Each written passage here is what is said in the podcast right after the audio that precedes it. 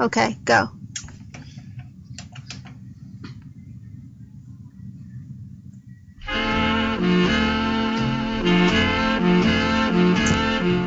And hello, everybody. We are having some issues with uh, me taking over the station, so sorry for the delay. We'll get this figured out. It is 7:35 here on the West Coast, Saturday night, May 16th, year 2015. Patricia and I will be with you in a little while. We got. I want to run some McGee and Molly show, and I got to take care of a couple business deals here. So we'll do that first, and we'll be with you in a little bit. We'll say a prayer. Dear Lord, thank you for the opportunity of being here. Bless the station, bless the country. We ask this in Jesus Christ's name. Amen. Alright, everybody. Let's go with Fibber McGee and Molly from October 11th, 1949, here on Yesterday, USA.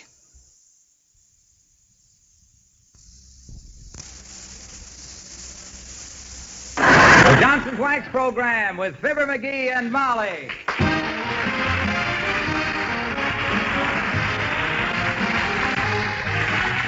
The makers of Johnson's Wax and Johnson's Self-Polishing Glow Coat present Fibber McGee and Molly with Bill Thompson, Gale Gordon, Arthur Q. Bryan, Dick LeGrand, Bud Stefan, and me, Harlow Wilcox. The script is by Don Quinn and Phil Leslie. Music by the King's Men and Billy Mills Orchestra.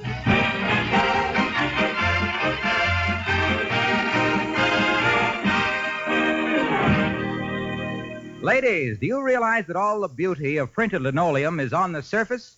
That means that all the brightness and gaiety is first to go when printed linoleum wears. Too bad when it happens, but it doesn't have to happen for years. For you can reduce wear on all kinds of linoleum almost to the vanishing point if you cover it regularly with Johnson's self-polishing glow coat. That's a strong statement, but true. For this wonderful floor wax not only keeps linoleum shining like sunlight, it also forms a hard protective coating that, regularly applied, makes linoleum wear six to ten times longer. I'll say that again. Glow Coat, regularly applied, makes linoleum last six to ten times longer. For when Glow Coat's on the floor, wax takes the wear. Patterns and colors keep on smiling through that wear-resistant Glow Coat luster. So save your linoleum. Don't let its beauty and attractiveness wear away another day under grinding feet. Get a can of Johnson's self-polishing Glow Coat tomorrow at your dealers.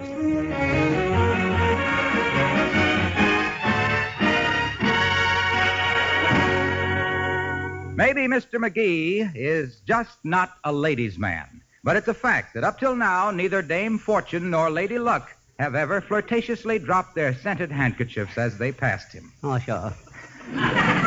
We, we say up till now because he's just come up with a get rich idea that has distinct possibilities. Possibilities for what? We don't know. So let's listen to Fibber McGee and Molly.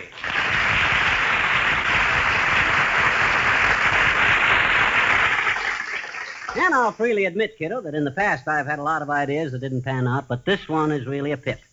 You promise to keep it confidential? Certainly, dearie. Compared to me, a clam is a master of ceremonies. you know what my mother always used to say? What? She used to say nobody ever got caught in a shut trap. Well, you just bear that in mind, Tootsie. So when people come up to the window of your purple chauffeur-driven limousine with the leopard upholstery and ask you how I made all my dough, you just play coy. Pretend you don't know. Pretend, he says. Boy, oh boy, I got a project here that'll have snarling Ed McDonald at the Third National Bank gnashing his teeth. Why, we'll be so rich. Look, kiddo, do you know how fine paper is made? Yes, out of cloth. Right. But did anybody ever think of reversing the process and making fine cloth out of paper? Cloth out of paper. Heavenly days. How on earth? you see, Snooky, nobody's ever done it simply because nobody ever thought of it before. But how do you know it can be done? My gosh, nobody knows whether anything can be done before they try it. What if Wilbur and Orville Wright had just sat down and said, What do we know about electricity? Let somebody else invent the telegraph. I guess that uh, would have been the first case on record where two rights made a wrong. Now, here's what I'm going to do. I got a pile of papers and magazines on the back porch, you see. I'm going to pulp 'em up, mix 'em with the right chemicals, and make cloth. What kind of cloth? Oh, it depends on the kind of paper I use for the mixture, Tootsie. well, ain't that obvious? For nightshirts, I'll use evening papers. For horse blankets, I'll use old racing forms. For prison uniforms, I'll use time and life. My gosh. Any number of different. No, no, remember, not a word of this to anybody. I'm trying not to even think of it myself. Come in. Oh, it's Dr. Gamble, McGee. Come in, Doctor. Thank you, my dear. Hello, wind tunnel. Doctor, would you consider dropping your private practice and accepting a retainer of 50000 a year and devoting your entire time to being I and Molly's personal physician? Buster, somebody has been spiking your root beer. or else you're out of your head, and if you'll take my advice, you won't get back into it because it must be very lonesome in there. No, he's serious, Doctor. He has an idea which he thinks might make us rich. Again? And what is this idea that's going to make Fort Knox install extra burglar alarms? Well, he's not telling anybody, Doctor. Oh, well, I can tell Doc. All doctors have to take a hypocritical oath not to divulge what patients tell them. That's Hippocratic, stupid. Oh, yeah, yeah, from the word hippopotamus. Well, Hippo, here's the angle. You know that fine paper is made out of cloth. I've heard rumors to that effect. Well, himself is going to reverse the process, Doctor. He's going to make fine cloth out of paper. That reminds me, I have to rush back to the hospital. I have a delirious patient there, too.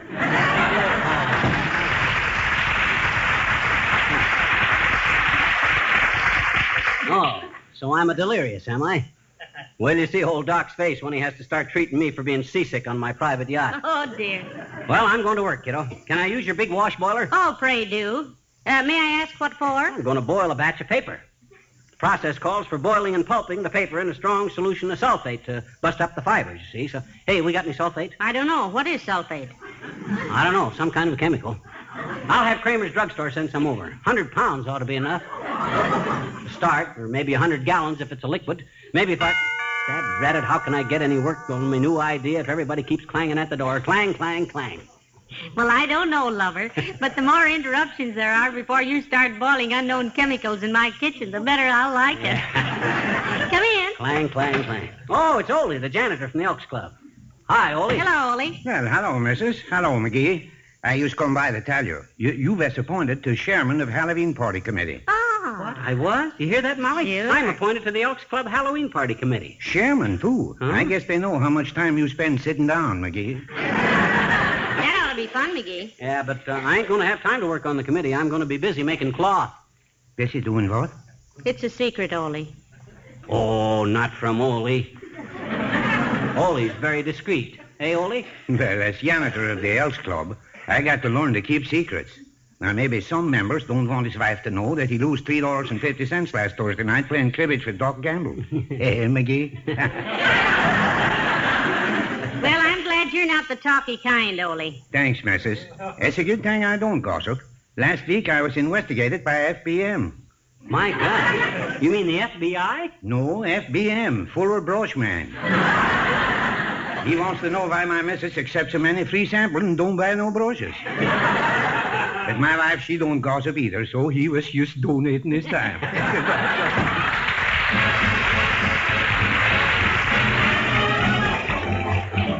Billy Mills in the orchestra and Laura Bell Lee.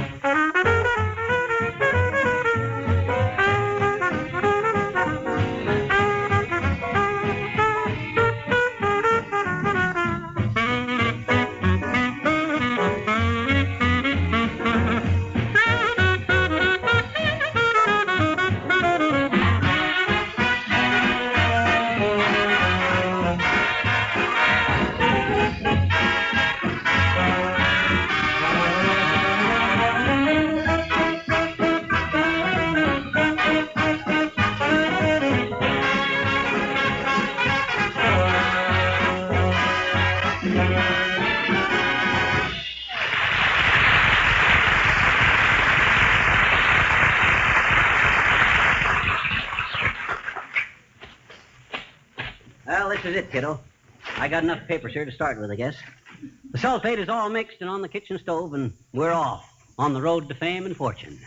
Well, drive slowly this time. That first turn is a dilly. I've been waiting all my life for an idea like this one. Why, it's so big, it well, it makes me feel sort of reverent. Makes me want to sort of bow my head a minute. I feel like ducking mine, too. I've been hit by so many million dollar ideas of yours that I'm getting skittish. When I think what you always do to my kitchen, why, company, dearie, probably just a yacht salesman. or- Oh, now watch it, kiddo. Now play it cagey. If them textile makers have got word of this already, no telling what they're liable to do. No, try. it's just Milton from Kramer's Drugstore, McGee. Come in. Oh, Milt Spilk. Well, come in, Milt. Can you keep a secret, boy? Oh, sure, Mr. McGee. In the drugstore business, you got to keep secrets. I don't talk. Good boy. For instance, I've never told anybody that Mr. McDonald at the bank wears a girdle. I don't talk. Old McDonald? No kidding. Reason I know, he come in the drugstore the time the zipper stuck, and me and Uncle Ed had to butter him to get him out of it. we only charged him for the butter, of course. That's kind of gilding the lily, a guy as tight as he is wearing a girdle. But anyhow, Milt, here's the secret. Now, for years now, they've been making paper out of old rags, you see? They have? Yeah. Gosh, I won't tell a soul, Mr. McGee. If people ever found out. No, that- no, no, Milton. People already know that. That's not it. No, the point is, nobody's ever thought of doing it backwards and making cloth out of old paper. Until now. Gee, money. Yeah. Cloth out of old paper. Yep. That's a sensational idea, Mr. McGee. Boy, you sure think 'em up. Yep. He sure is a brain, Mrs. McGee. I wish I could think think 'em up like him. I wish you could think them up instead of him. Well, if I can help you with this new idea, Mr. McGee, you just call on me. My chemistry teacher says I'm getting to be just like you, Mr. McGee. Huh? Really? Well, now you could do worse, Milton. Well, that's what I keep telling him, but he just scowls and shakes his head. he, he wrote Uncle Ed a note today, something about me not standing up straight enough. Oh, your posture's pretty good, Milt, for your shape. I got the note here. It says, uh, Mr. Kramer, if Milton doesn't watch himself, he'll grow up to be as stooped as Mr. McGee. Stooped. Yeah, it says right here. S T U P I D. Uh oh, I better go. Goodbye now.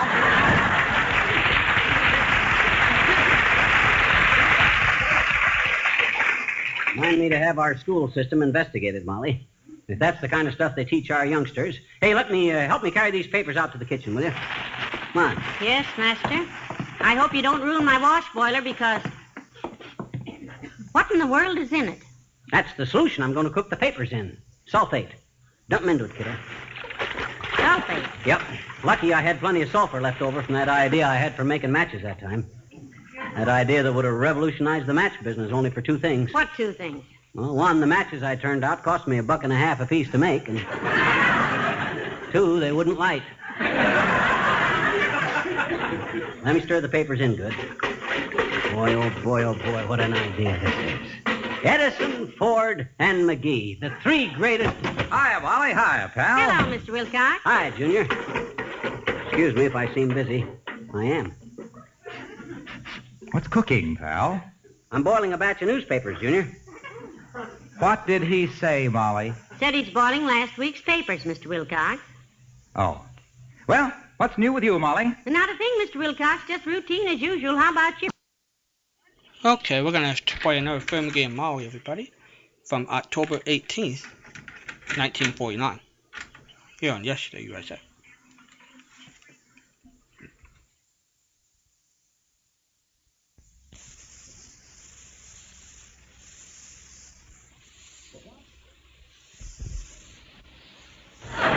Johnson's Wax program with Fibber McGee and Molly.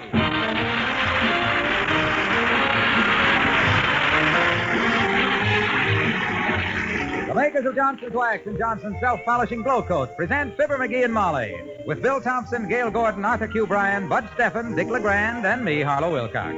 The script is by Don Quinn and Phil Leslie. Music by the King's Men and Billy Mills Orchestra.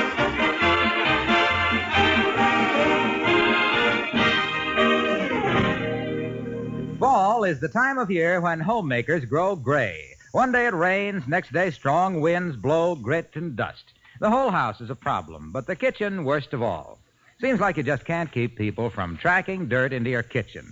And you can't keep people's feet, especially the little people's, from grinding dirt into kitchen linoleum. That's why it's crucially important right now to protect your linoleum with Johnson's Glow Coat. For when this wonderful self-polishing floor wax covers your floor, you have less to do and less to worry about in any weather. Its tough protective surface shields linoleum from wear, makes it far easier to clean. And Glow Coat produces its own shine. You do no polishing to get a luster so bright that it brings new life into the whole kitchen. Yes, you'll save work, save linoleum, and have the brightest kitchen floor in the neighborhood if you cover it tomorrow with Johnson's Glow Coat. When you're shopping tomorrow, be sure to pick up a can of this work-saving, self-polishing floor wax, Johnson's Glow Coat.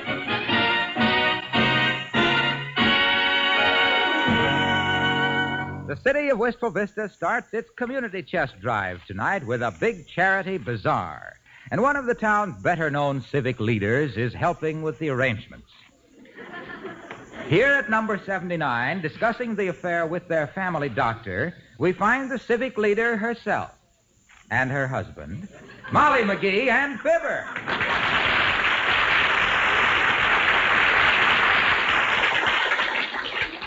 And of course, the ladies' club can't handle the whole thing alone tonight, Doctor, so we think it's wonderful the way you men have pitched in. Well, I'm happy to have been able to. Ah, pata.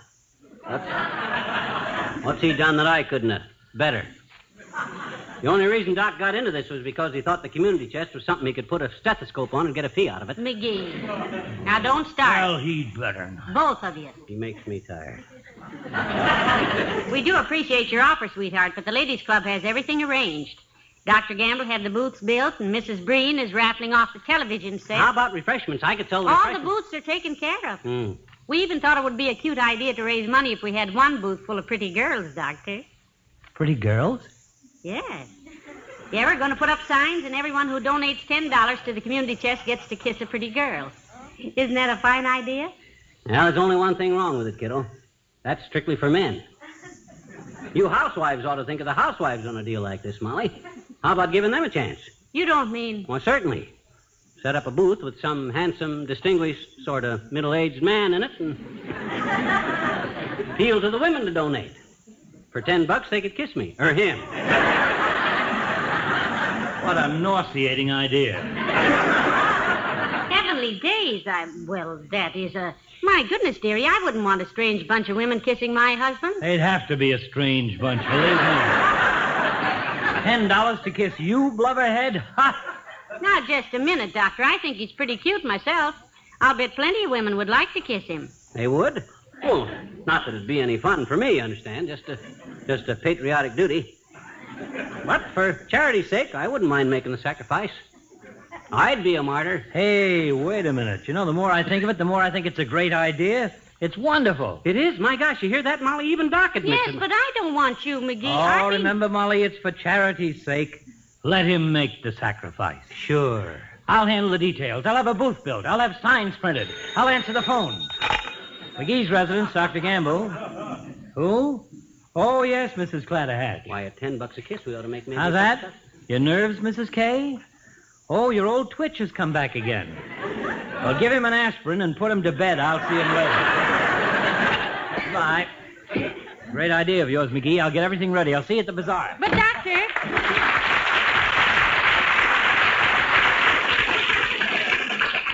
Look now, dearie, I think it's sweet of you to raise money for the chest, but. McGee, Huh? Oh, oh, excuse me, kiddo. I, I was just looking in the mirror here. I, trying to get my best angle. personally, I think your best angle is to leave town. No, sir. I'll face the music. I'll make the sacrifice. My hero. My lipstick smeared hero. My little. Come in.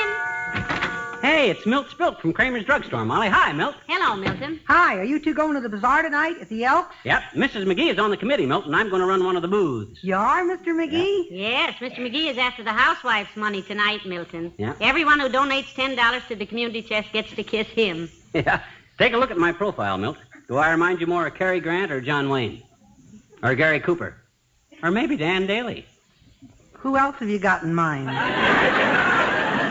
Gosh, I'd sure like to look like you, Mr. McGee, when I get that old. You're a definite type, you know that? You're the type women like. Some women.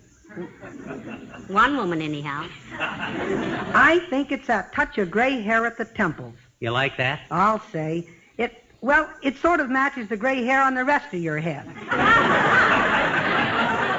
Don't it, Mrs. McGee? Yes, you must drop around tonight and see how he's doing, Milton. Boy, I'll say, maybe I can pick up some pointers. Gosh, I remember how surprised my girl Daphne was when they asked her to sell kisses at the high school rally. A dollar apiece, they told her. Yeah? Did she do it? No. Huh? When Daph realized how rich she could have been if she'd only known sooner, she sat down and cried like a baby.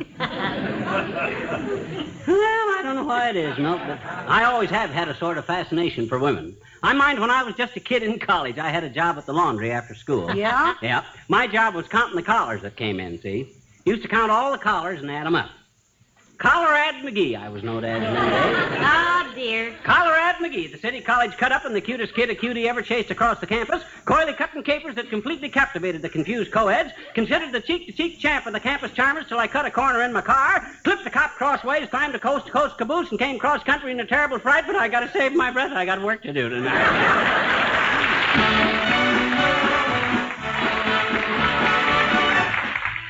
Billy Mills and the orchestra, and it's a great feeling.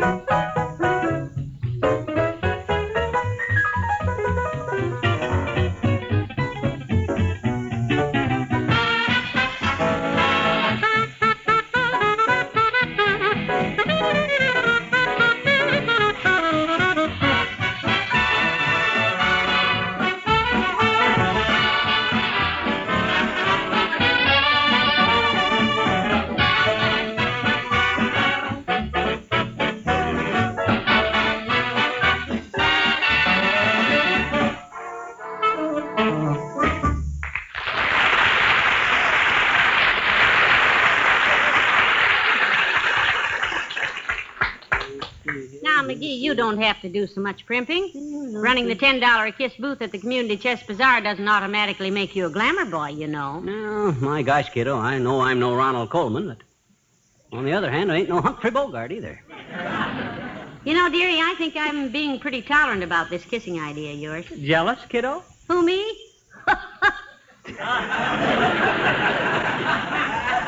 I should say not.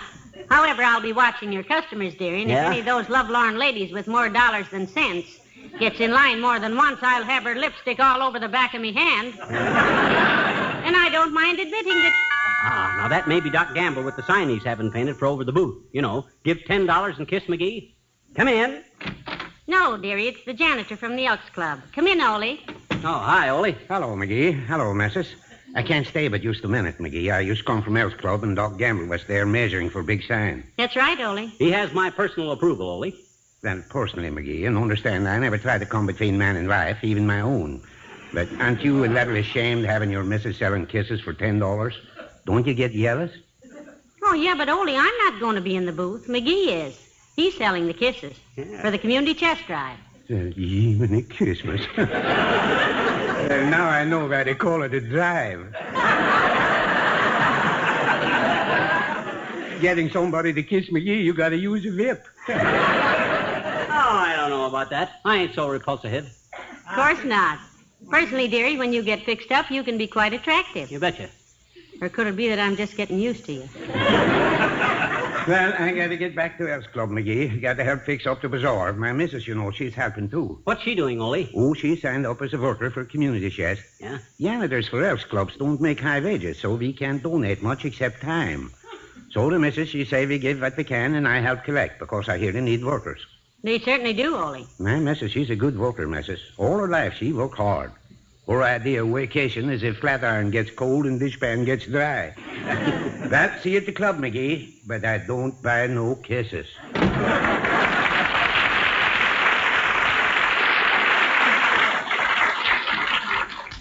Kisses. Who asked him to? I don't... You know, McGee, I'm a little puzzled about something. About what, Snooky? Dr. Gamble's attitude. Yeah? He's the last person in the world I'd have expected to endorse this kissing booth idea of yours. Oh, you just don't understand the old torso tinker, Molly.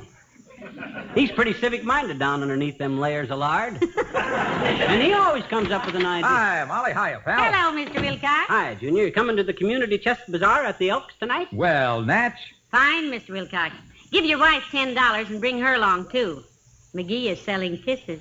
Well, ten dollars worth of kisses is a lot of candy, Molly. I don't really think we'd be. Hey, interested wait a minute, wait a minute, Junior. I got news for you. I ain't selling candy. I'm selling real kisses. Pucker up, smack, smack, 20 bucks. Next customer.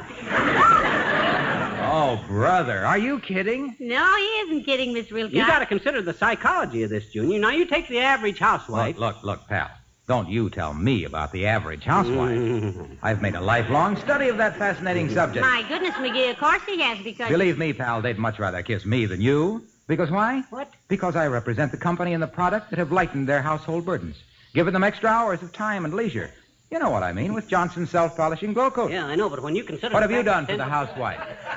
Have you shown her how to bring new life and beauty back to her faded and worn linoleum with the new Johnson's glow coat, with the new glow? Yeah, but what that- Have you shown her how she can simply pour out a little glow coat, spread it around, let it dry to a protective wax finish that guards against scuffs and footprints and makes spilled things so easy to wipe up? Yeah, but no, but my guy. Have you done anything whatsoever to eliminate rubbing and buffing and old-fashioned floor mopping? Yeah, Why, with Johnson's self-polishing glow coat, you don't have to do any of hey, that hey. stuff. You don't. Look. Now, look, Waxy. Yes, pal. This ain't a sales campaign, Junior. This is for the community chest. The Red Feather Services all over the United States and Canada. Okay, okay, okay. But here's something you can do for me, pal. Give them this slogan I just worked out. Oh, what is it, Mr. Wilcox? Tickle your conscience with a red feather and give. Oh. And good luck with the smooching, pal.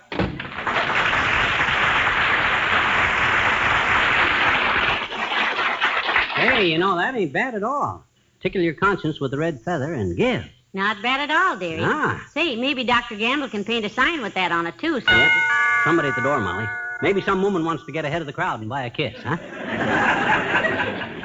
In that case, lover, if I were you, I'd run up and shave. What do you mean? You look like an uprooted cactus. Come in. Well, heavenly day. Ladies, when you want your home to look its best, don't forget the furniture. Is yours smudge free and gleaming bright? Or could it use a little touching up with Johnson's Cream Furniture Wax, the fastest wax polish money can buy?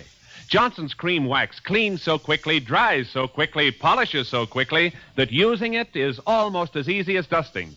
Cleans thoroughly, polishes brightly in one application, contains no sticky oils to catch dust. Tomorrow, start using Johnson's Cream Furniture Wax. It's the fastest wax furniture polish money can buy.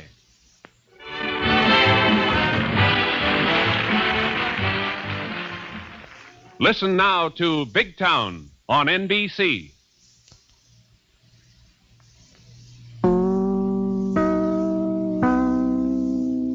Okay, that was from McGee and Molly from October 18, 1949. We're going to let Patricia have the night off. We've been working on some stuff. So here is a Ray Briem interview. Here we go. Your conversation station for Southern California. The home of talk radio. AM 790. KABC.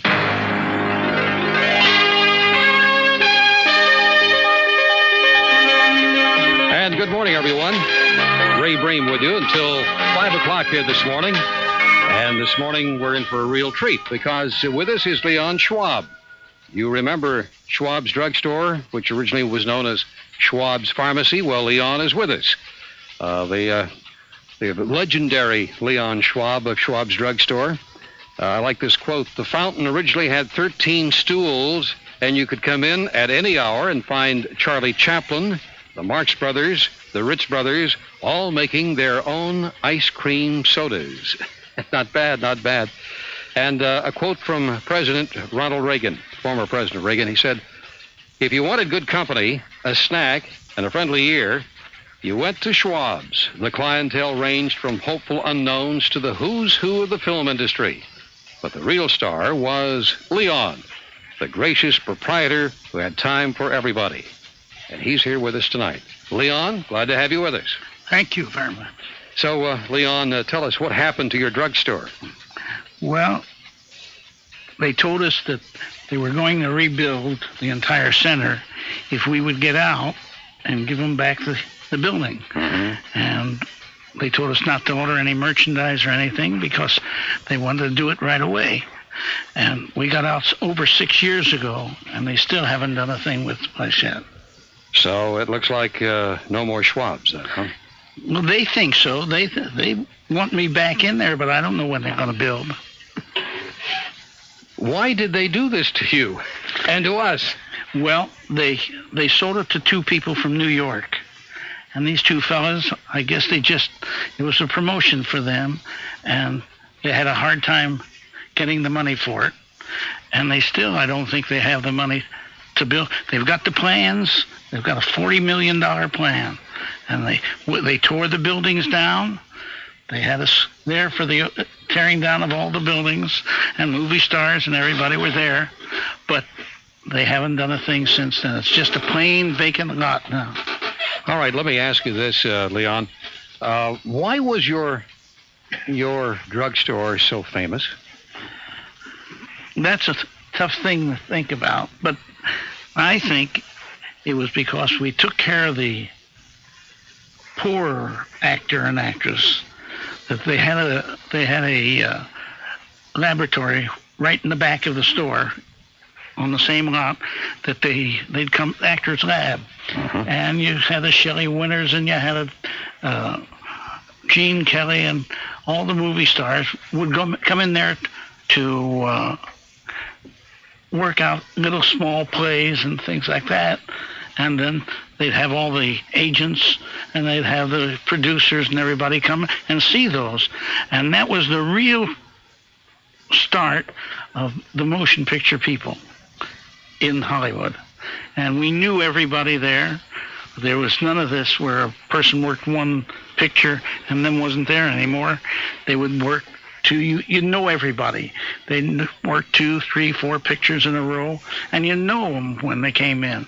They may have not had any money and they wanted to eat, and we fed them. We even put in a telephone so they could get their messages there and we'd call them, we page them to the phone. You're uh, you're a soft touch, as they say, and and you extended credit to a lot of uh, deadbeats, I would think. Yeah, that's true. But my mother, who passed away, but she always said that if one person needs food and ten people ask you for it, you give it to all ten. And we always kept it that way. Did did most of the star- stars who came in and they got credit and they were into for, you know, quite a few bucks? Yes, they uh, were. Did, did they uh, always remember you? In other words, when they started making it, did they remember you? Some of them did, and some of them didn't. Really? But uh, you got to take the good ones with the bad ones. Sure. And uh, we would deliver. If a person wanted a two cent stamp, we'd deliver it to them. Really? Yeah, we would. Ne- I, I've gotten up dozens of times after 12 o'clock at night and gone down and filled a prescription for somebody that needed it right away. And I didn't have to do that, but we did that.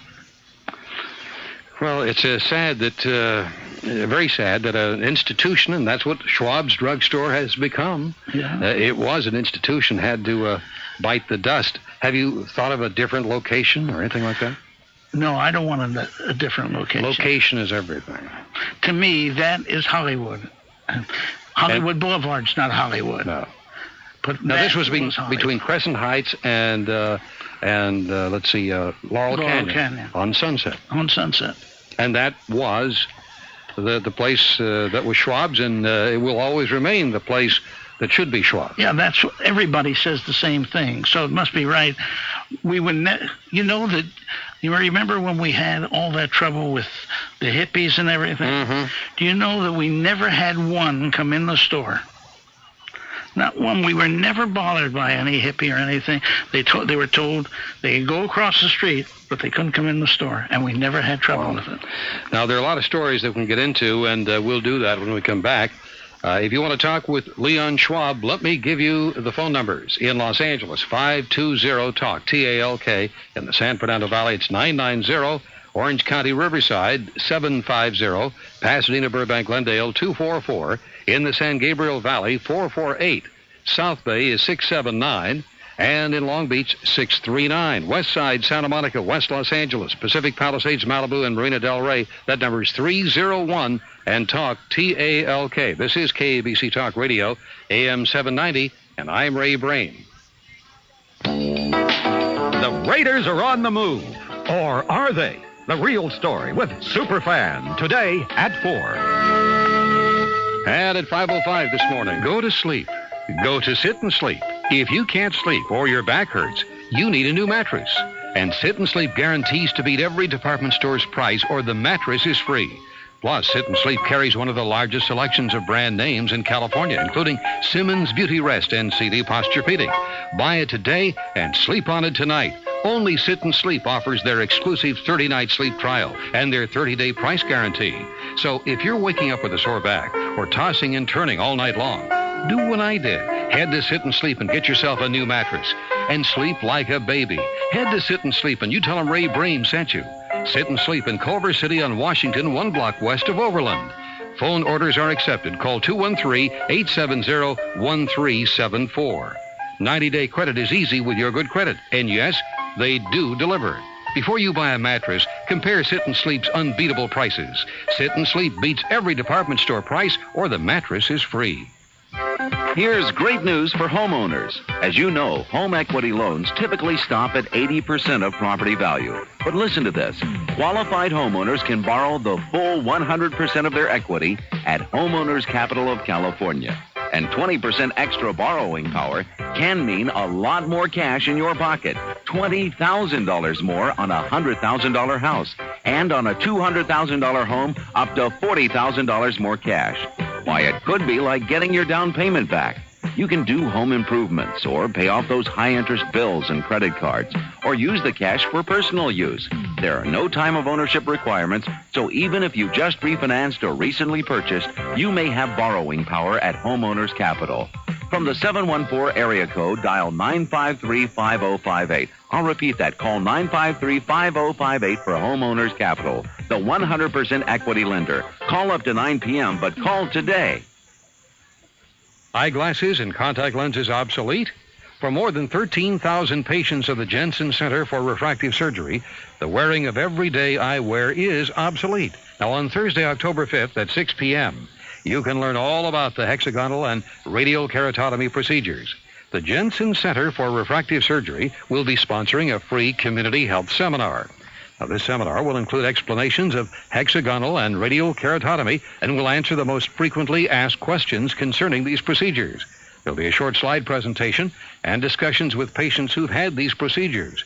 You can learn the facts about refractive surgery for the correction of farsightedness, nearsightedness, and astigmatism on Thursday, October 5th at 6 p.m. at the Jensen Center, 3501 Jamboree in Newport Beach. Seating is limited, so please call for a reservation. That's 1 800 262 7677. That's 1 800 262 7677. The seminar is free, so call now and make your reservation today. All right, if you want to talk with Leon Schwab of Schwab's Drugstore fame, now is the time to call 520-TALK, T-A-L-K. Back to uh, Leon Schwab. Leon, is it true? Sound like Jim Healy. Is it true that, that uh, Lana Turner was discovered in your drugstore? Uh, Lana Turner says no. I say yes. okay. All right, let's uh, settle it. What happened? Well, there was a gentleman by the name of Don Red Barry who was Red Ryder in pictures. And he brought her in one day and he said, I'm taking her out to the studio, to MGM, and I'm going to take her into Mervyn LeRoy. And he did, and that's the way she was discovered. But he went steady with her, and he is the one that brought her into the store, and then she was discovered. All right. Now, uh, what was it about the, well, as they say today, the ambiance?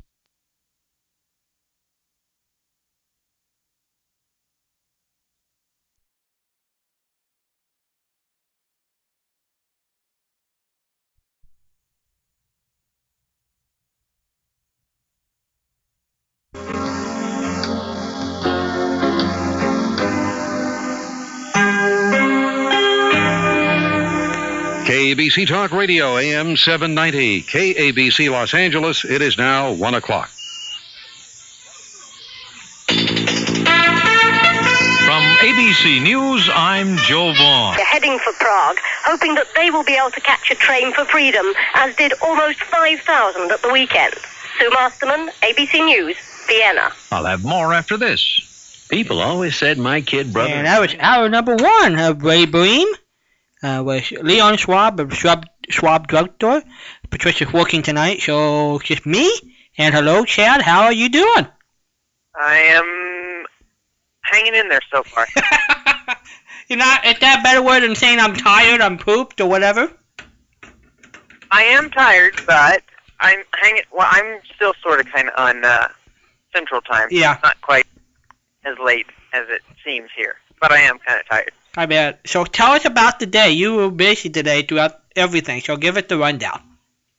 The rundown. Yeah. Uh, All the shows that you worked on, and, Oh. and maybe the highlights of the different shows. well, there was a rehearsal for Suspense. Um, rehearsal for Magnificent Montague. A rehearsal for the new Suspense. Uh, John Alzadek didn't make it, so he was going to originally direct it, I believe, but he didn't make it. And there was a rehearsal for The Fat Man, a, a lost episode. And then there was performance of Suspense, which I thought went pretty well. Um, the music was pretty neat too. I, I mean, uh, not my playing, but um, the actual the way it was written was pretty neat, kind of creepy and suspenseful. Are you talking about uh, Dead Earnest? Yeah, Yeah. it's, there's some pretty good music there.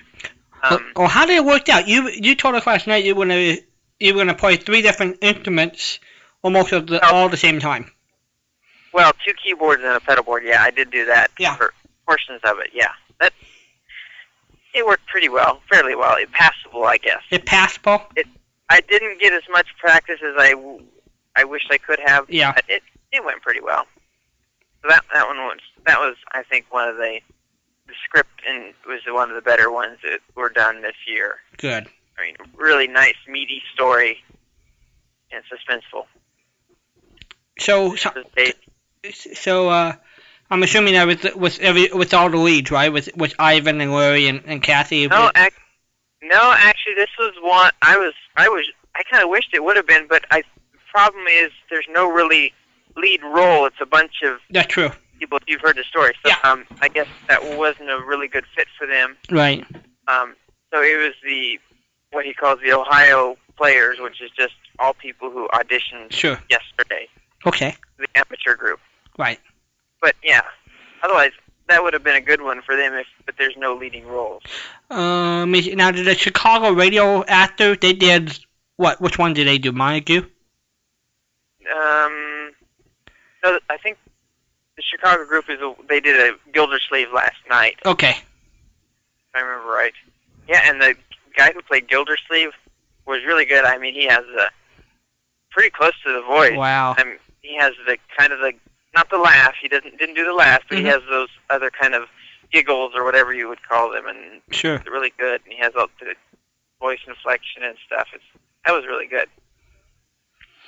So let's see. So uh, let's, let's. What did they do with John Alter that uh, suspense with that uh bunch of the locals that one the Ohio stock company do that, or did uh did uh uh Larry and All- Ivan?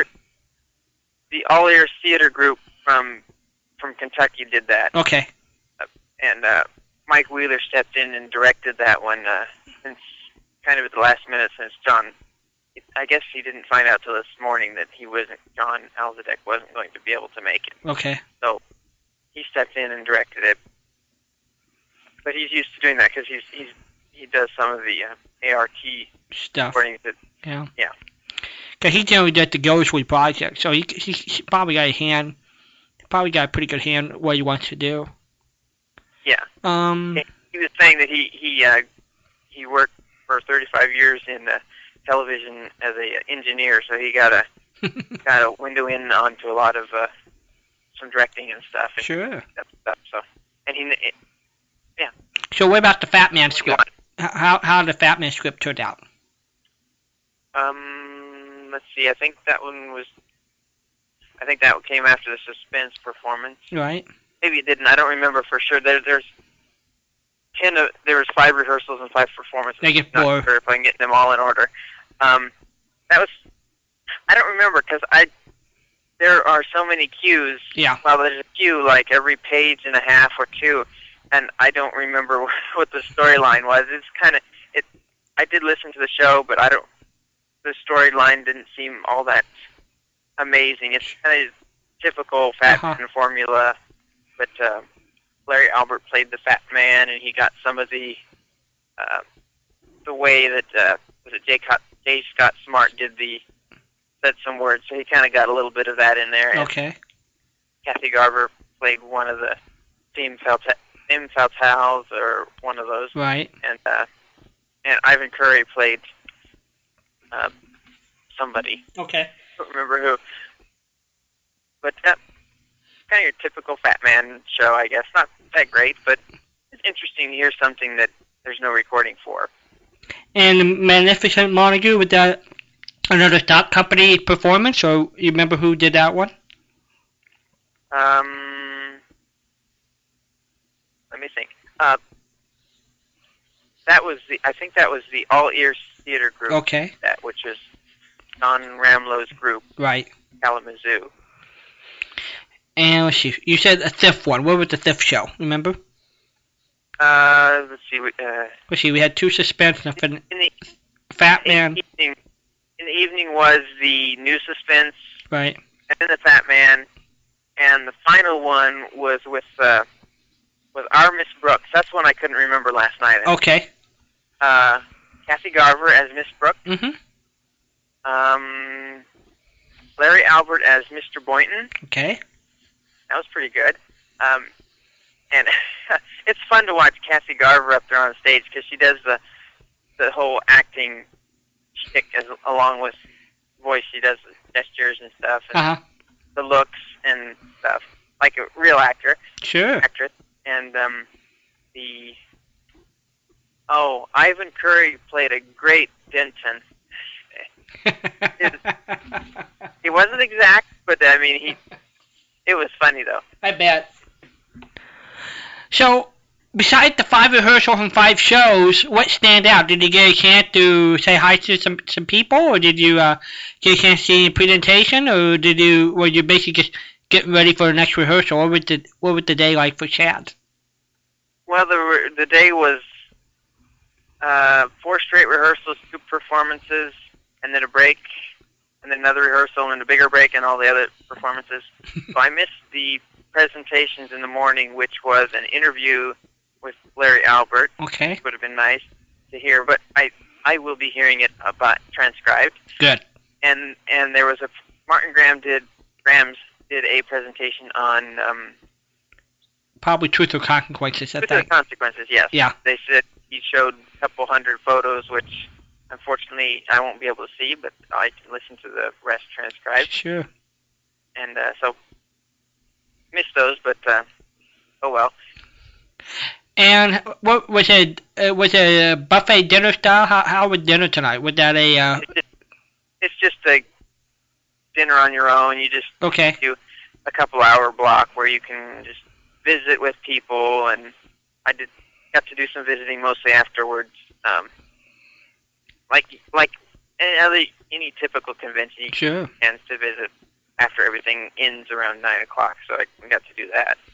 So, uh, um, you you recognize anybody from last, the last couple of years, or was it uh, any new faces for you besides uh, Kathy and Larry, or what, what was uh, what was the socializing like for you? There are a few new people. Um, I I think I met a few people that I hadn't met before who Right. that I did recognize as being here last year, and uh, Anybody anybody else pick up your CD today, or was it all all the sales yesterday? Yeah. Hey, there was two two yesterday and one today. okay. Yeah. And then uh, did in the two days? I guess we didn't talk about it. Did you um get a chance to wander through the uh, dealer's room? I know you said it was sort of diffy diffy. I think it was old old time radio and film. Or uh, Well, some of them, some people had one had radio and film. Mhm. Martin Grams also had radio and film. Uh, another one had radio and some comic books, right. and one other one had comic books, and I think I might. And then another one had movies and stuff, and something like that. Um, I might be missing one or two. So some of them had a combination. So tomorrow tomorrow travel day home, or what did what did what tomorrow going to be like for you? Uh, just driving all day, pretty much. So what the scuttlebutt? Did Mike Wheeler announce anything for next year, or is everything put on hold, or what? What do we know at the moment? Anything? Well, he's not going to be doing the convention next year. Not in the form it is. He's thinking about and would like to do like a perhaps something like a radio workshop, maybe a day or, or weekend where, like in Louisville, you can get together and do some recreations, but it won't be on the scale of convention. There wouldn't be dealers' rooms. There wouldn't be presentations. So I guess it would be focusing more on The performances, I you know, guess. performances. I don't know, nuts and bolts, something like that. Uh, that's what he's kind of thinking along the lines of something that's not as Demanding. not as difficult to coordinate. Yeah, not as not as big as this. And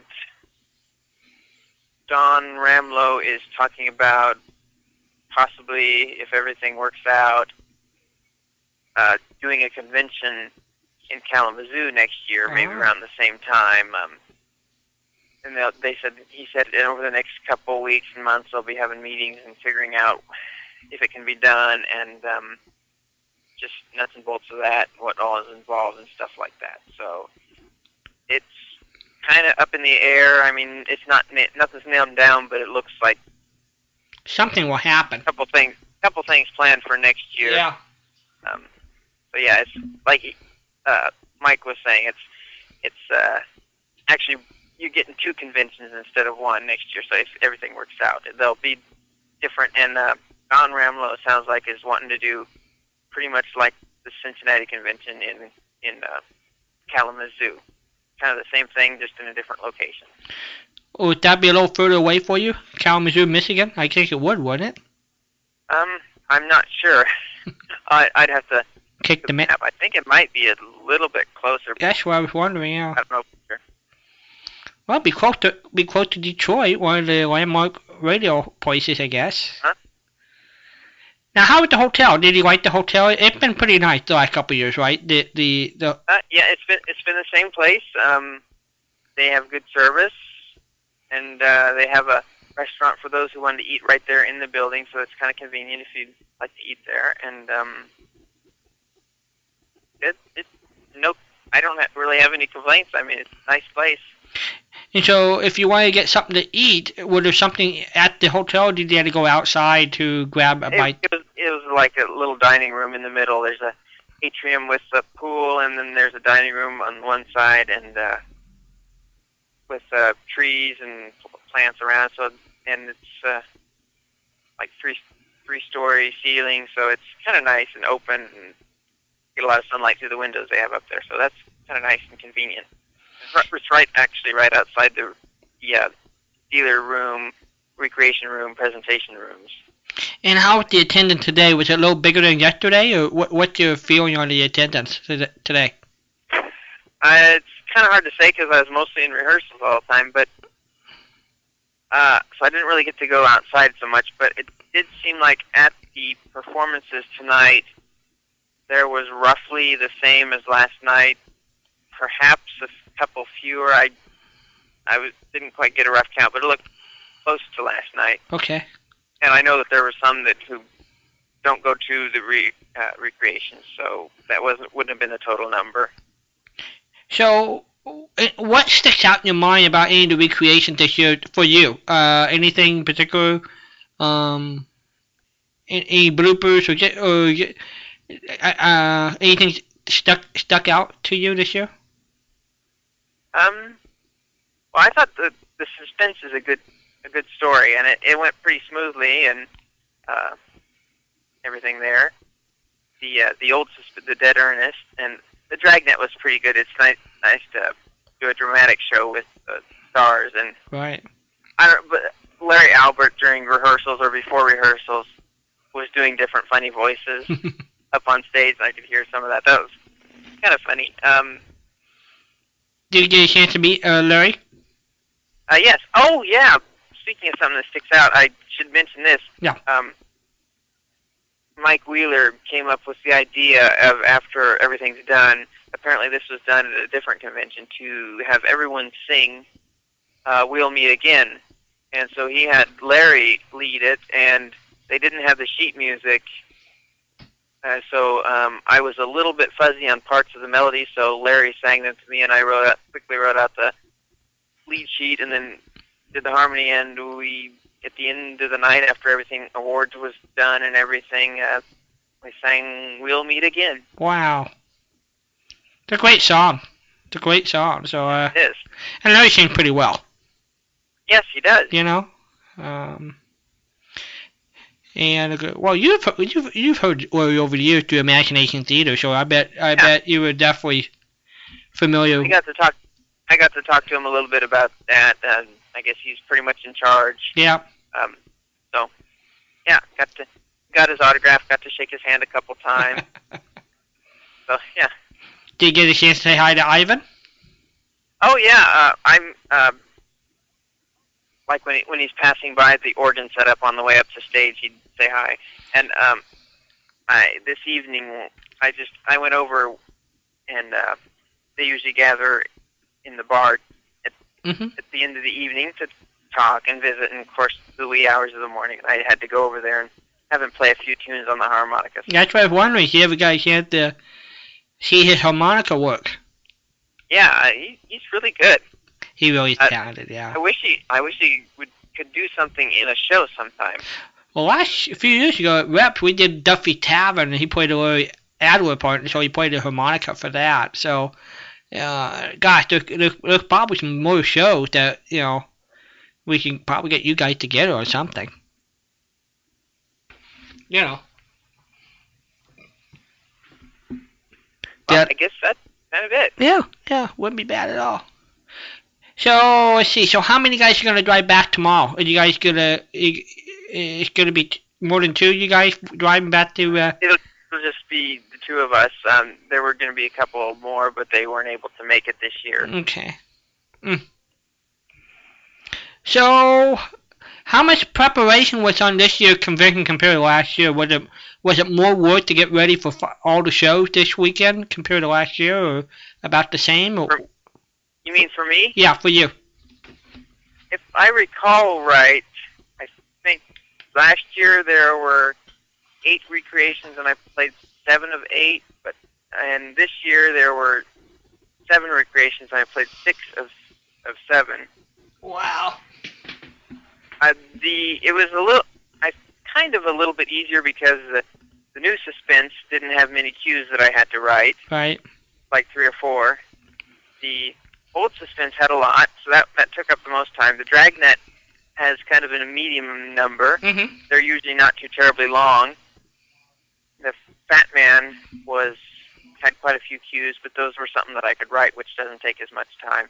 Our Miss Brooks only has like six or seven, so that wasn't quite as long. And the Magnificent Montague had like four or five, so that didn't take too terribly long. So with Fat Man, how did you? Because we don't have a recording of it. How did you decide to put that together? Did you took another Fat Man show out, or did you just sort of create on your own? How did you put that show together? Well, I I of course used the main theme, and then I just wrote some other things, and a couple things I used the main theme as an idea to write something somewhat similar in their appropriate places. But everything else just what whatever fit the atmosphere of the preceding scene or the scene coming up, sort of. Did come up with whatever came to mind. did they? Uh, what about the commercial? Did you play? Uh, did they use the Pep, uh, Pesmo Dismo commercial for the Fat Man? Did you play like the uh, little, you know, violin or whatever, the the heart behind that, or uh, anything anything for the? Com- There, there was a commercial. I think, yeah, it was Pepto Bismol, but I, I didn't listen to any shows to see what I, I didn't listen to any shows to see what uh, any of them had this uh, similar commercial. So I just followed what they said on the script of what kind of musical bridge to play, and I just kind of made something up. So it might not have been I you just made created it. of the Pepto Bismol. What about Our Miss Brooks? Did you play Dream Girl or anything like that on the? Uh, No, th- th- this was a later one, and I don't know if it had commercials, but there weren't any commercials in the script. ah, But um, the new suspense, there was a uh, a scene that ended with the phrase "the proof is in the pudding." so what I did was, maybe you could guess what I played. oh, oh, oh, a mistake. and that, Did you play Jello? yes, I did, and they got a kick out of that. So.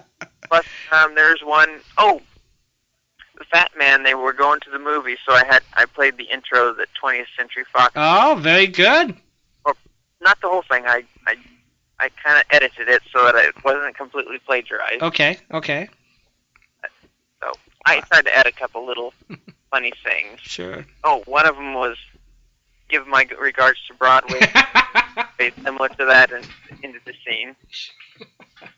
Just to add little funny stuff. The Chad touch. Because I've noticed that in some of those shows, they would do stuff like that. They would take the snippet of a popular song that fit the way the scene had gone or the way the scene had ended. So it's not out of character to do stuff like that. So I felt justified. You have a favorite old radio show that you like the music or how the arranger the arrangement was done that caught it catch your ear uh, or anything like that? Six shooter, I like the music on the six shooter. Yeah, that's good, isn't it? and um, there might be some other ones. Oh, the suspense is pretty neat, and that one that one was I got really close to the original with that. I was I was happy with that. I would have I would love to find the, all that bass music of the six shooter. I, I would. It's just it's, it's I wish I wish they would have bat Basil Latham Latham or whatever Adlam uh, record all that, and that way we could have all those tracks. It's just it's just wonderful music, Yep, it is. really wonderful. So what time are you getting up tomorrow? Are you getting up at three? What time? What time you guys get? Um, probably seven. I we would keep it seven or so. So you're gonna eat breakfast there in Cincinnati, then head out. Is that is that the game plan? I'm not sure. Okay. I'll find out. So what did you guys have? Did you guys eat lunch anywhere when you when you drove from Kansas City to Cincinnati? Or was it pretty much a straight a straight straight draw? Just just a really quick lunch from a fast food restaurant, and I didn't get a chance to eat lunch today, but I did get to supper, which uh, was sustained me. Hooray! What what did you have for what what was your dinner? Oh, it was like, uh, like dinner. Yeah. What was, what? I refer to it as supper. Sorry. Oh, that's right. All right. How was? I had a discussion about that with someone this afternoon. I, I think it's just like a chicken salad. Ah, Not, not too heavy. Just enough to keep just enough to keep the edge off. Yeah. Yeah. Well, wonderful, Chad. Anything else we should mention before you need to lay down and get a couple hours of sleep? I don't think so. Terrific. Well, congratulations, Chad. You made it through another another two days. That, that's Yeah. Uh, yeah. that's good. Shall I sign off? I'll, shall I do my famous? You might as well go right here, Mister Mister Chad. This is your roving reporter signing off from the tail end of the third annual Cincinnati Nostalgia Expo and the third and final Nostalgia Expo. Uh, this is your roving reporter, Chad Blue, signing off. Thanks, Chad. Hey, good night. Good night. All right, there's our friend Chad. Now here's chapter two of Ray Briem. Participating branches member FDIC. Your conversation station for Southern California. The home of talk radio. AM 790. KABC.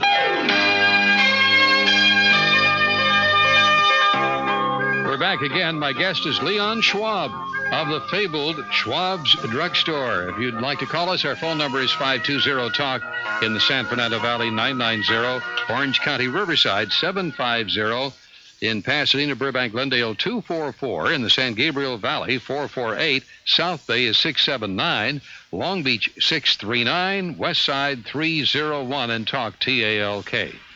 Leon, as uh, John Nesbitt used to say, uh, you must have seen really the passing parade.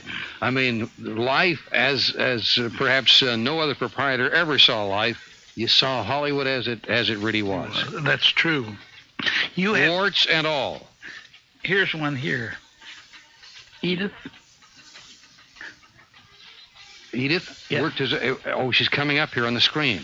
Yeah, I see that. Okay. Yeah. Yeah, we'll we'll get to her in just a second. Put her on quick like, if you will.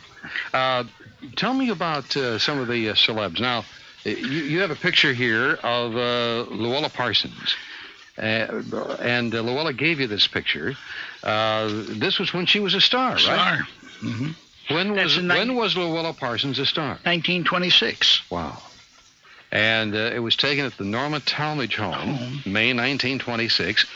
Number one is Fatty Arbuckle, Mae Murray, Ward Crane, Verge Valley, uh, Ronald Colman, Bessie Love, Jack Pickford, Rudolph Valentino. That's right. Wow. And among others, uh, there's uh, That Lowell was Parsons. That was before your time. Yes, well, it was be- before my time, yes. Uh, uh, let's see. Uh, uh, Richard Barthelmess. yes, yes. Uh, Constance Talmadge, uh, Beat, uh, Beatrice Lillie. Really? Yeah. Uh, let's see. Who else would I know here? Um, well, there's Howard Hughes. Uh, Howard's in the picture. Uh, let's Al Hall, the director's in the picture. Yeah, well, how about that? That's really something. Um, tell me about Louella Parsons. Uh, Louella would be there all the time? No, she come in quite a bit though, but uh, she was up above Mm. the rest of them. Now, you were telling me that Walter Winchell would come in a lot. Yeah, he'd come in all the time. He would come in, stay 10, 15 minutes, and leave.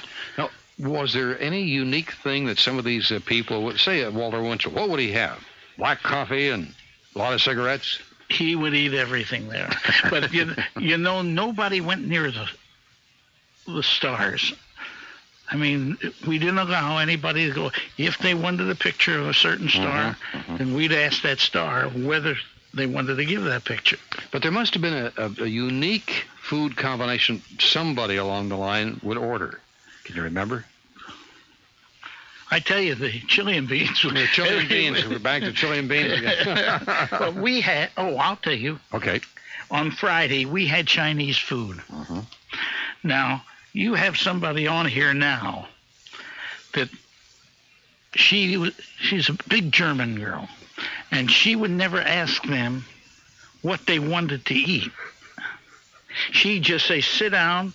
Hand them the Chinese food, and that's what they ate every Friday. Am I right? All right. Do we have the gal that worked for him for 17 years? Uh, we're just trying to find out uh, who who is that? Is that Gina? No, Edith. Edith. Where is Edith? She she's gone. No, she's gone from our screen. Okay, it's line two. Here we go. Uh, Edith. Yep. Good morning. You're on with Leon Schwab. Yeah, I know. Hi, Leon. How are you? How are you? Fine. Do you know something? What? When I heard it, because I always listen to Ray Briem, I couldn't believe it that you were on. Yeah. And I tell you something, Mister, this place is and going to be the most significant place that ever has been. When? Schwab's. When? I hope you told me. All right, we're flipping the tape over. Okay. Here we go, everybody. No more Ray Briem. Mattress is free. KABC Talk Radio, AM 790, KABC Los Angeles. It's 2 o'clock.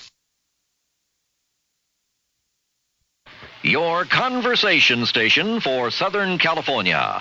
The home of talk radio. AM 790. KABC. All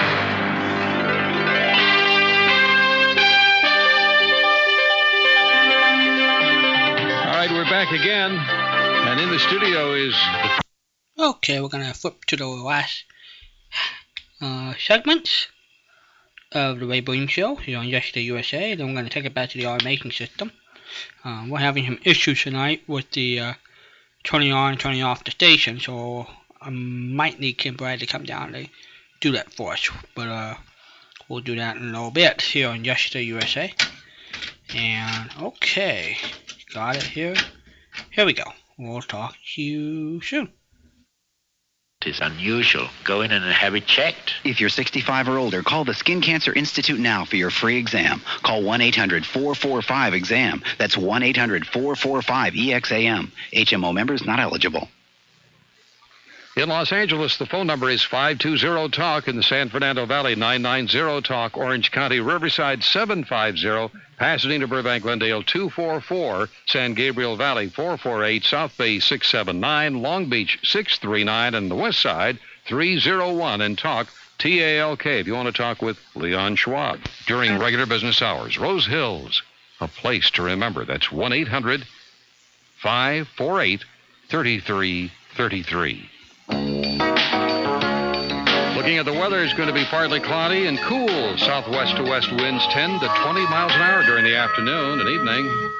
Mostly clear on uh, Tuesday night and Wednesday. A little warmer Wednesday. A little change in the weather, I guess. Uh, Leon Schwab is our guest. Uh, boy, what a rockin' tour you you are. You can tell so many stories. I Haven't even started. I know. Tell me another one. I was in at the George Cinq in Paris, and a girl walks in, and she says to me, "I know you." I says, "You don't know me, but I know you."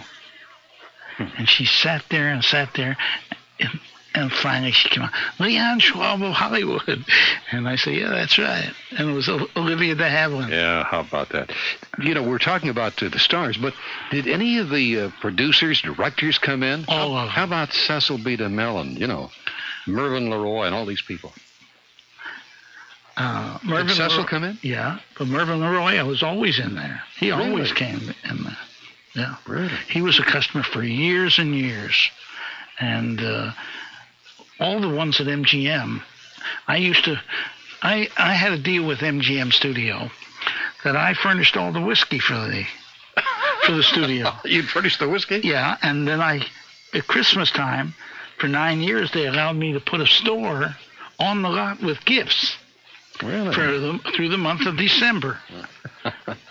you see, and I talked to Mr. Mayer and I said, I can save you a lot of money if you let me put a store in here. People don't have to get off the lot. Mm-hmm. And he went for it. And he said to me one day, he said, How would you like to cater the party? I says, I'll cater the liquor, but I don't want to cater the party. Every year they had a party for salesmen throughout the United States. The largest bar in the world. 5,000 people at the bar. 5,000 people, at, the, bar? At the bar. And the people at the bar would be very unique people, too. You know, uh, they built it on stage five. And it was, I'll never forget that. It was a, I was in his office, and uh, How many people would be bartending? oh, for every ten people, you'd have to have a bartender. But I'll never forget the black fella, the dancer. Uh, went, went up Bojangles? yeah, Bojangles. So he's sitting there with Mr. Mayer, and I came in. He introduced me, and Mr. Mayer says, "I'll see you at the party." He says, "No, you won't." I'll never forget that. And he says, "Why?" He says, "You didn't invite my wife. You only invited me, and I don't go any place without my wife." How about that? Mr. Mayer said, "If you don't come, I'm gonna throw you off the lot." Because you don't think I gave you the invitation for you, I gave it for your wife. And I don't care if you don't come, but I want your wife there. And he came to the party. How about that? Yeah, that's the party that uh, that uh, Judy Garland sang to Clark Gable. You made me love you, but I didn't want to do it. Is that She was 11 years old at the time. For heaven's sakes. Let's say hello to Carlos in Los Angeles. Good morning, Carlos. Good morning. I want to thank you, Mr. Uh, Schwab, for having had such a comfortable drugstore. Absolutely. Boy, I was teaching right around the corner at an astrological foundation. Uh, Pappy's, uh, Mr. Carroll Righter's place at the time. We used to come in there, uh, a, a staff member and I, myself, pour over charts, books, and coffee. Hey, we discuss discuss the greater thoughts of humanity, and boy, nobody ever bothered us. My question is, did you uh, did you know Carroll? No, I didn't. You didn't know Mr. Righter. No. Uh huh. Do you uh, foresee uh, anything being built there? Perhaps another Schwab's. Well, we've been waiting for a long time, but nothing's happened. Uh huh. Well, I'm glad there isn't a, a dirty laundry cleaner there. There's, but they thought they were going to build, but I don't. I haven't seen anything built. No. And it's been for a long, long time now. All right, Carlos, thank you. Uh, you, you told about uh, uh, Nancy and uh, Ronald Reagan, that story with their daughter. Did uh, did Ronald Reagan come in uh, quite a bit uh, Oh, yeah. during his early days? Yeah, he, he used to live right around the corner from the store at one time. Oh, really? Then he moved out into uh, Brentwood, and we had a store in Brentwood. And then he was still a customer of ours in Brentwood. Long time customer. Yeah. How about that? He was a nice man. I liked him. Well, I, I, you know, I don't think anybody uh, can say a bad word about Ronald Reagan as far as the person. A lot of people didn't like his politics. Well, as we, maybe- as we know. But I'll tell you, uh, everybody he was char- he charmed all of Washington. That's right. Even even his adversaries, Tip O'Neill and these people. Yeah. They loved Ronald Reagan. But you never heard a bad word about him. That's right. Uh, you're, you're right. Maybe his policies weren't what everybody. Maybe he wasn't smart enough for that. I don't know. Uh, only history is going to tell That's that. right. But uh, I was back at the White House uh, for a press conference when he just came back from from Moscow, and now look what's happening. So, Yeah. You know, He did something. yes, he did. I liked him. Yeah, well, I do too. Let's say hello to Johnny in Hollywood. Johnny, good morning. Oh, good morning. Good morning to you, Leon. Uh, you mentioned, uh, oh, hey, I'll second that motion on that star. I'll tell you that I believe you really need, you really should have one, Leon. Yeah. Uh, Well, I agree. you know, you uh, you mentioned all those names that you that were dropped here a while ago. I worked with every one of them. Oh, did you? Yeah, at, at one point in time, uh, I think it was 1945. Remember Mo, uh, uh, Walter Matthau? Oh, sure. Okay, he lived down the down the down Sunset at Chateau Marmont. Oh, yes. huh. Well, he cast me in one of his little pictures. Well, I think it was the first and the only movie that he ever made. Uh, he uh, we used to meet there and have breakfast, go out on location. And uh, and well, I can remember one time we snuck into the racetrack and he had the camera under his coat. We got some shots until they caught us and they took threw us out. Well, anyway, then we come back the, and uh, wind up there in the evening, and um, do go over our lines for the next day, and then meet again the next morning and go out on location again. Do you remember that incident? No, I you don't. remember that? well, anyway, it was a, it was uh, was an experience. I just thought perhaps maybe you would remember that one. But I do. Uh, Appreciate your all. Oh, you know something that that, that where the building was, where you locate where where your store was located. There Yeah. there there is some construction going on there. Nothing. Is it, well, there's a fence around. I know that fence around for the last four or five months, but they, they haven't put a a spade into the ground. Well, I didn't know that. Yeah. Well, anyway, so so he's uh, he's a uh, uh, drugstore in waiting. Oh, drugstore in waiting. Uh, you still have your store down uh, west on Sunset further? No, no, no, No, no. no, Neither in Brentwood? No. Oh, I didn't know that. No.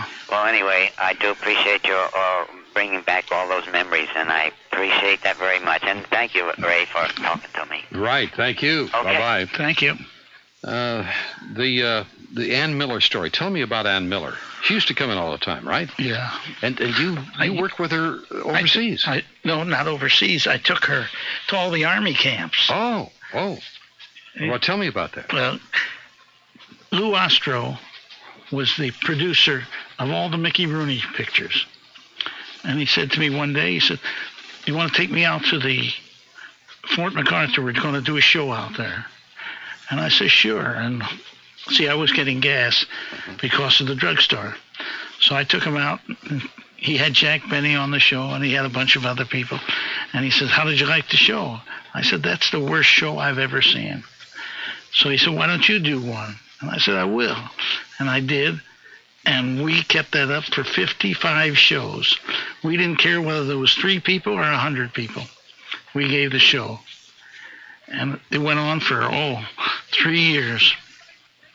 Ann Miller was something. Oh, she was great, and she's still a great guy. Yes, she did You know this how old she is? Now, how old is she? Over 60. And didn't she just do this revival back in, on Broadway? Sugar Babies. Yeah, yeah, yeah. Fantastic. All right, uh, we'll be right back. Don't right you back. think she is? We'll be we'll be right back with Leon Schwab of the legendary Schwab's Drugstore. This is KABC Talk Radio, AM 790, and I am Ray. I cut myself off again there, wrong switch, and I got a couple of new switches here, and I am Ray Briem. He's opinionated. He's controversial. He's Ira Fistell. Tonight at 8. Salonpas may not be a familiar name to you now, but once you use Salonpas, it will be a name you'll never forget. Salonpas, the medically proven pain reliever for those who no longer want to tolerate the annoyance of minor aches and pain. Salonpas gives fast relief without side effects to those who suffer back or muscle pains, arthritis, sprains, joint, neck, or shoulder pains. Salonpas is the effective, simple way to make life happier for you and your loved ones. Salonpas is easy to use, too, and it doesn't stain. It's the convenient, effective, specialty medicated adhesive patch. Just apply Salonpas to the pain area for fast relief that lasts up to 12 hours. Salonpas comes in 20 to 40 sheet box containers, small or large size, also available. Salonpas elastic patch for joints, Air Salonpas spray, and Salonpas gel for effective pain relief in all areas, including sports related injuries. Yes, say goodbye to pain. Get Salonpas today. Salonpas is available at Lucky Pharmacy, Newberry, TG&Y, Drug Emporium, and Clark Drugs. Money problems can really make your life miserable. They can cause you to fight with your spouse, to snap at your kids, and to toss and turn all night worrying about what you're going to do. But there is help. If you're a homeowner, Allstate Home Loans Incorporated may be able to arrange for the money you need from $5,000 to $250,000 quickly and confidentially. In most cases, you'll have a tentative answer within 48 hours, subject primarily to equity verification. And because your loan is based primarily on the equity in your home, you don't have to be currently working or have good credit to qualify. So if money problems are keeping you up at night, you owe it to yourself to find out more about Allstate Home Loans at 1 800 345 7900. Let Allstate help you get the money you need to use in any way you want. Now, don't spend another sleepless night worrying about problems. Call Allstate Home Loans broker 1 800 345 7900. That's 1 800 345 7900. Call now. You tell them Ray Briem asked you to call. Hey, Will, that's a fine bag. Before you lay it down, pick up on this. CC Rider. Call that toll free line. 800 CC Rider. Won't cost you a dime. You'll meet some expert riders. Take a course that will blow your mind. This is Brownie McGhee for the CHP, singing the blues to bring you the news. They've got two great courses to let you young riders tame your iron horses. Just call 800 CC Rider. Call that toll free line.